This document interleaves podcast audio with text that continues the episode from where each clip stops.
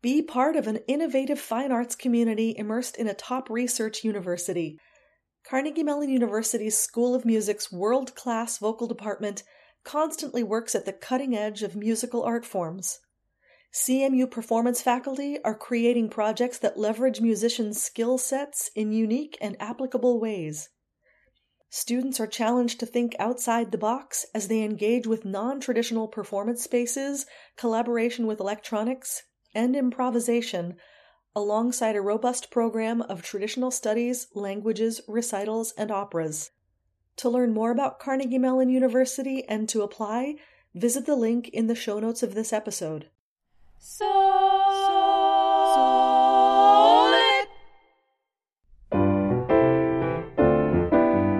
This is So Lit Songlit, a production of Cincinnati Song Initiative where we reimagine the repertoire by introducing less familiar art songs through sound clips and lively discussion. I'm vocal coach Ellen Rissinger. I'm soprano Toni Marie Palmertree. And I'm tenor Zachary Dean Smith. Join us as we explore this exciting repertoire. Solid, solid, reimagining the repertoire.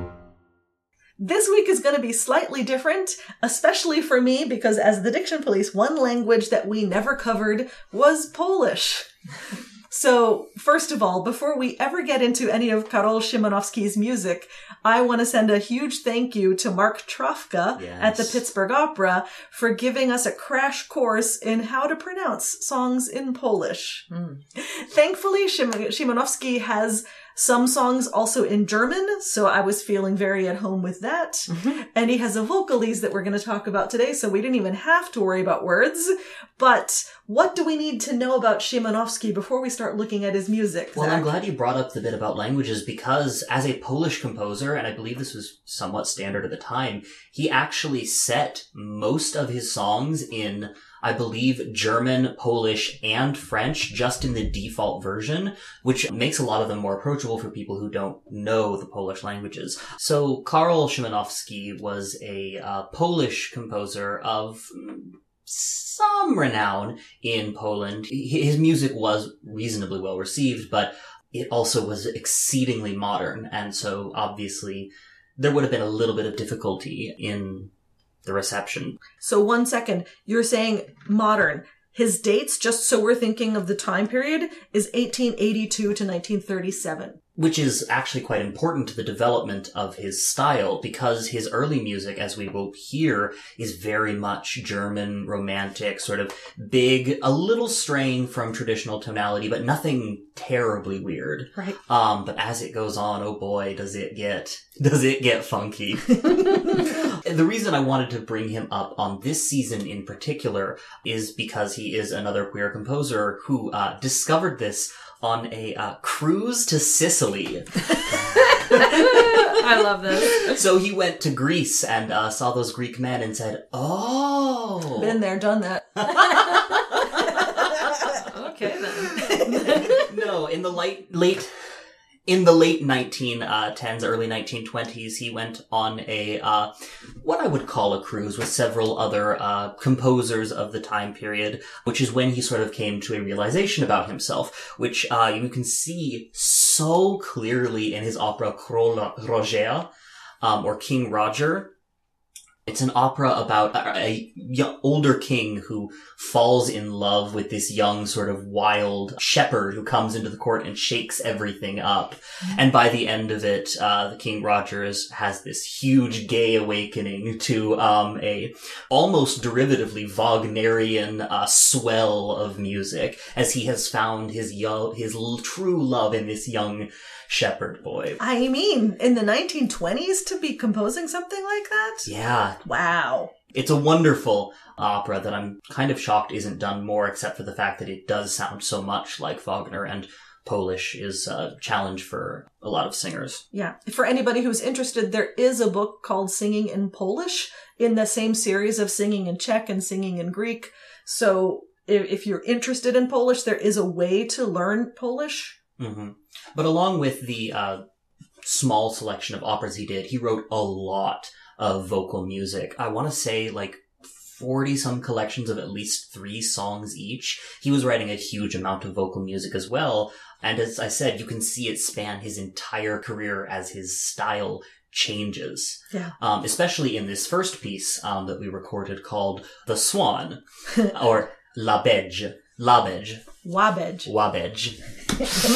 First things first in Polish, the L with the slash is a W. um, but no, this piece is so conventionally sort of dark and a little bit brooding in a way that wouldn't make it out of place for much of the music being composed in, uh, you know, late 1800s Germany. exactly. I mean, really, there's a lot of. I, I almost want to say it feels like a Schubert song. Mm-hmm. So it even feels a, a little earlier to my ears, but it is very dark. It's in E flat minor, which is very unusual. Mm-hmm. And it is very, this one does feel lugubrious, but it also has a lightness to the vocal line.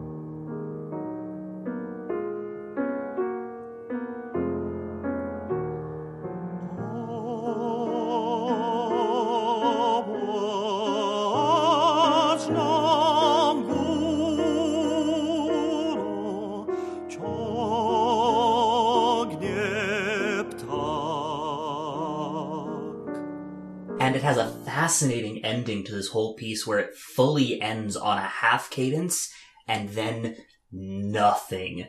Nothing after that full, entirely final half cadence, which is appropriate for a, well, a swan song as it was. Exactly. Leave us wanting more. hmm if we're going to keep talking about his music in order, the next piece we have is Na Księżycu Czarnym.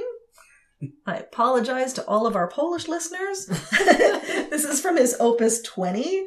And this, it gets, I want to say this is Rachmaninoff-ish to me. hmm This feels, when I'm playing it, feels like Rachmaninoff. The chords are huge Mm-hmm. and they're beautiful, but still quite tonal, chromatic, but tonal. exceedingly chromatic. Yeah, this is where he, you can hear him start to play with uh, the limits of what tonality can do to a degree. He is playing around with a lot of half step lines that slowly descend until we finally land in a place that feels stable.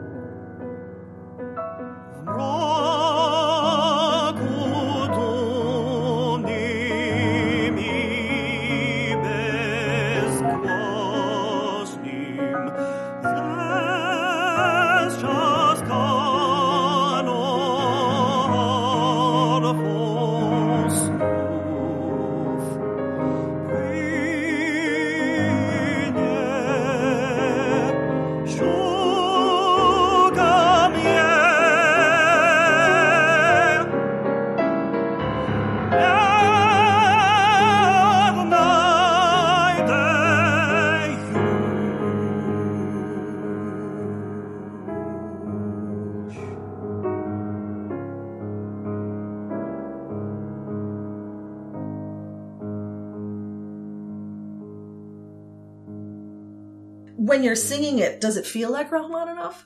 It looks like it does for the vocal line as well. A little bit. I haven't done a ton of Rachmaninoff in my career, but there is definitely something that, especially what I've listened to, feels like the same heft and power to it um, that matches a lot of what Rachmaninoff did in his vocal works. Yeah. So if we're moving along, the next opus we have is Opus 24, the Hafis Liebeslieder. This set of songs I am particularly interested in because three of the songs are orchestrated. I believe it's uh, selections one, four, and five if you end up looking at the whole set of songs. It's very challenging to find songs orchestrated uh, for voice and, and orchestra. So if anyone's looking for that type of music, please check these out. And there are six songs total in this set. too. Yes, yes. One of the selections that we chose to highlight is Die Brennenden Tulpen. This piece is, it feels impressionistic Mhm. to me. Mhm. And the, in the piano, it just, it keeps moving around. Like it's, it's never quite settled. Yeah, I- would say that the instability that, that we're seeing here, like, again, comes from the chromatics. Because from, from the section that we're doing, you can see it starts with an A in the bass, and then the next beat we're on A flat, and then the next beat we're on G, and then we're on F sharp, and we just keep moving, and we don't have any sort of tonal center. Exactly. And does, does the vocal line feel that way to you too? Yeah, it's this is definitely a singer who is more advanced because it, it's not one that you can easily grip onto. No takeaway melodies, if you were. It's more about the tonal painting that he's doing.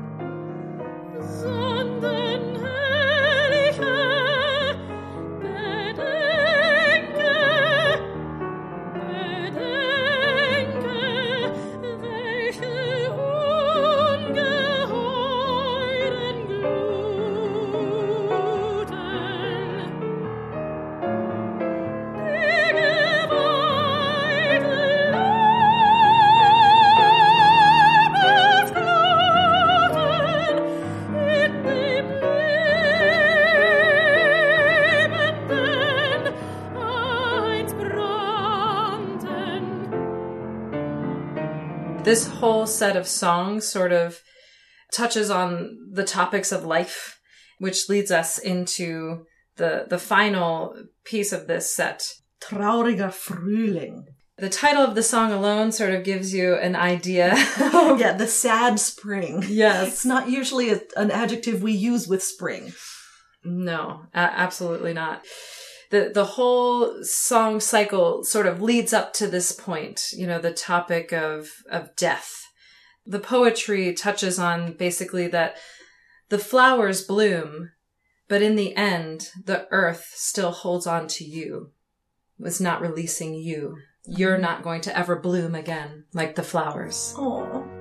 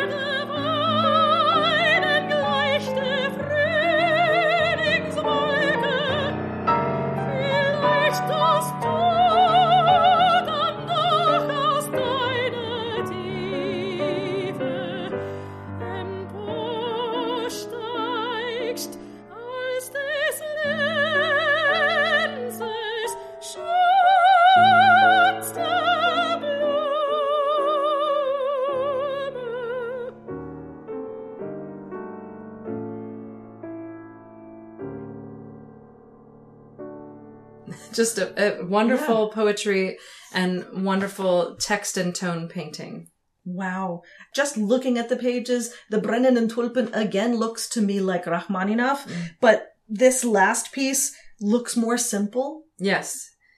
And, and and the pieces are also um, in Polish and German. So if Polish is not something that you have access to uh, with a language coach, you can sing it in German.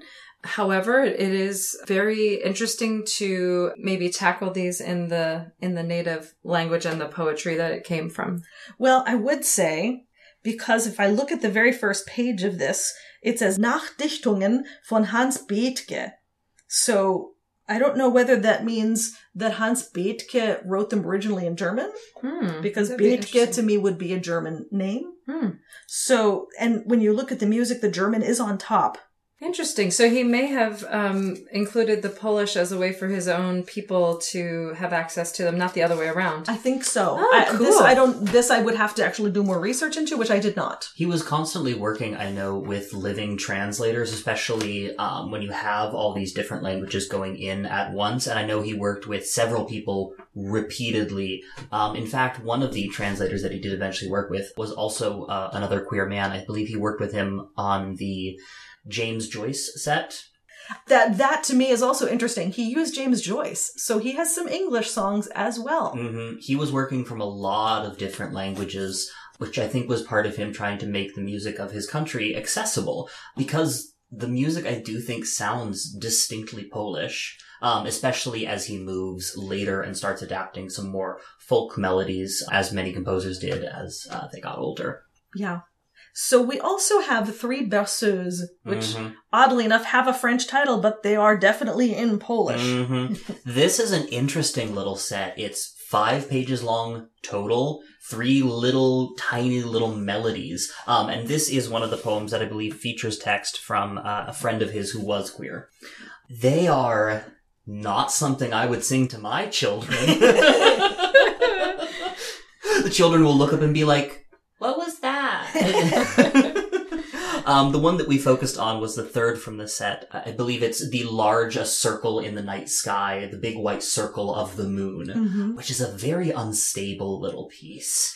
It feels like you are just rocking between a few little, like, points that are uncomfortably close to each other in a way that when that final note comes around, you're like, is this it? Is this the end? Did, did we land? Right? We did not say the opus number for for the Hafeslieder, Hafisliebeslieder, but that was opus 24. We're now somewhere in the 40s of his opus numbers, Mhm. right?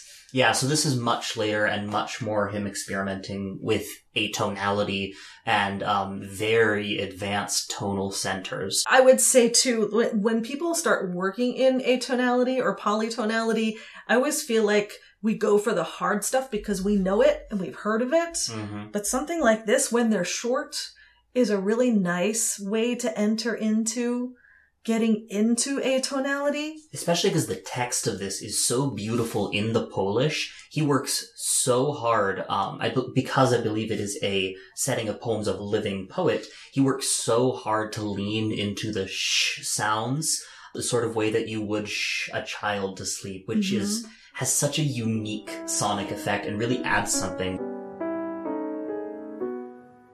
Cisza dziś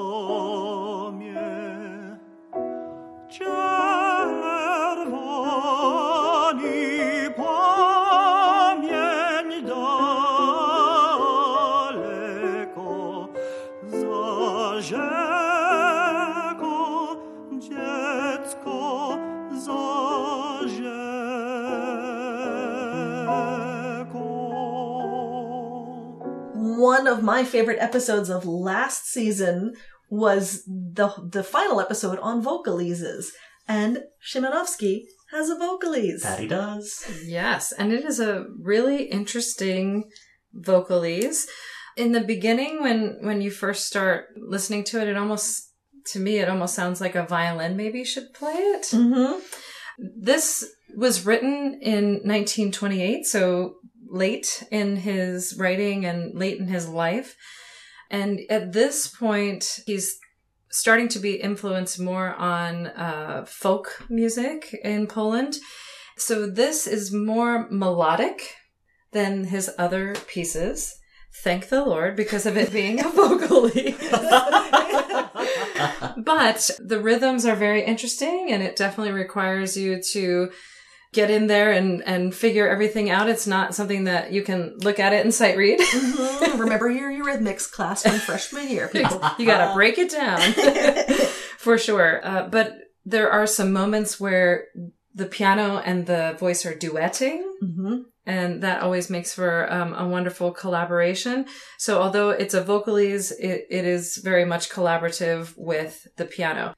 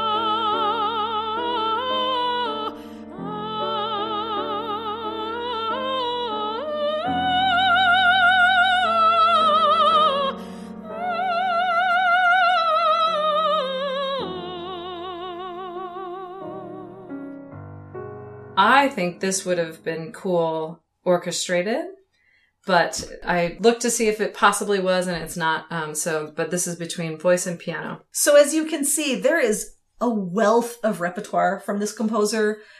We're all saying that none of this feels like a young singer could handle it, unless maybe if they're fluent in Polish already, which is, you know, possible. But especially as we get into the later music, you're going to want to have a little more experience with rhythm, with tonalities. But like I said, they can be a great exercise in learning atonal music because also the piano part is playing along with you in a lot of cases.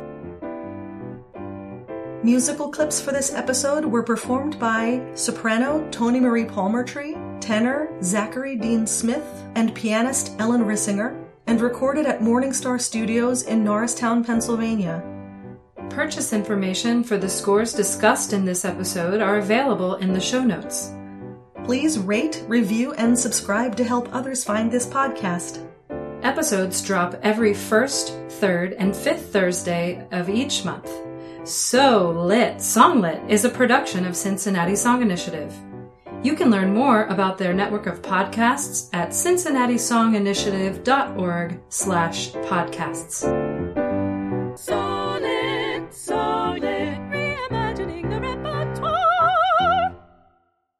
Are you craving incredible song recitals? Are you interested in a behind the scenes view into professional songmaking at the highest levels of artistry? Are you looking to develop your own artistic and entrepreneurial skills as a classical musician in this ever changing 21st century landscape? If you found yourself saying yes to any of those questions, look no further than Cincinnati Song Initiative's week long program, The Fellowship of the Song. Taking place this year from May 19 through 26, the fellowship brings together some of the country's brightest song performers and teachers for a week of classes, concerts, and study events. And we invite you to join us as an auditor, either in person in Cincinnati or online wherever you may be located. When you join the fellowship as an auditor, you gain instant access to the entire week's events and can go back and relive the magic through HD video recordings of each and every session. To learn more about this incredible new opportunity, visit cincinnatisonginitiative.org/audit.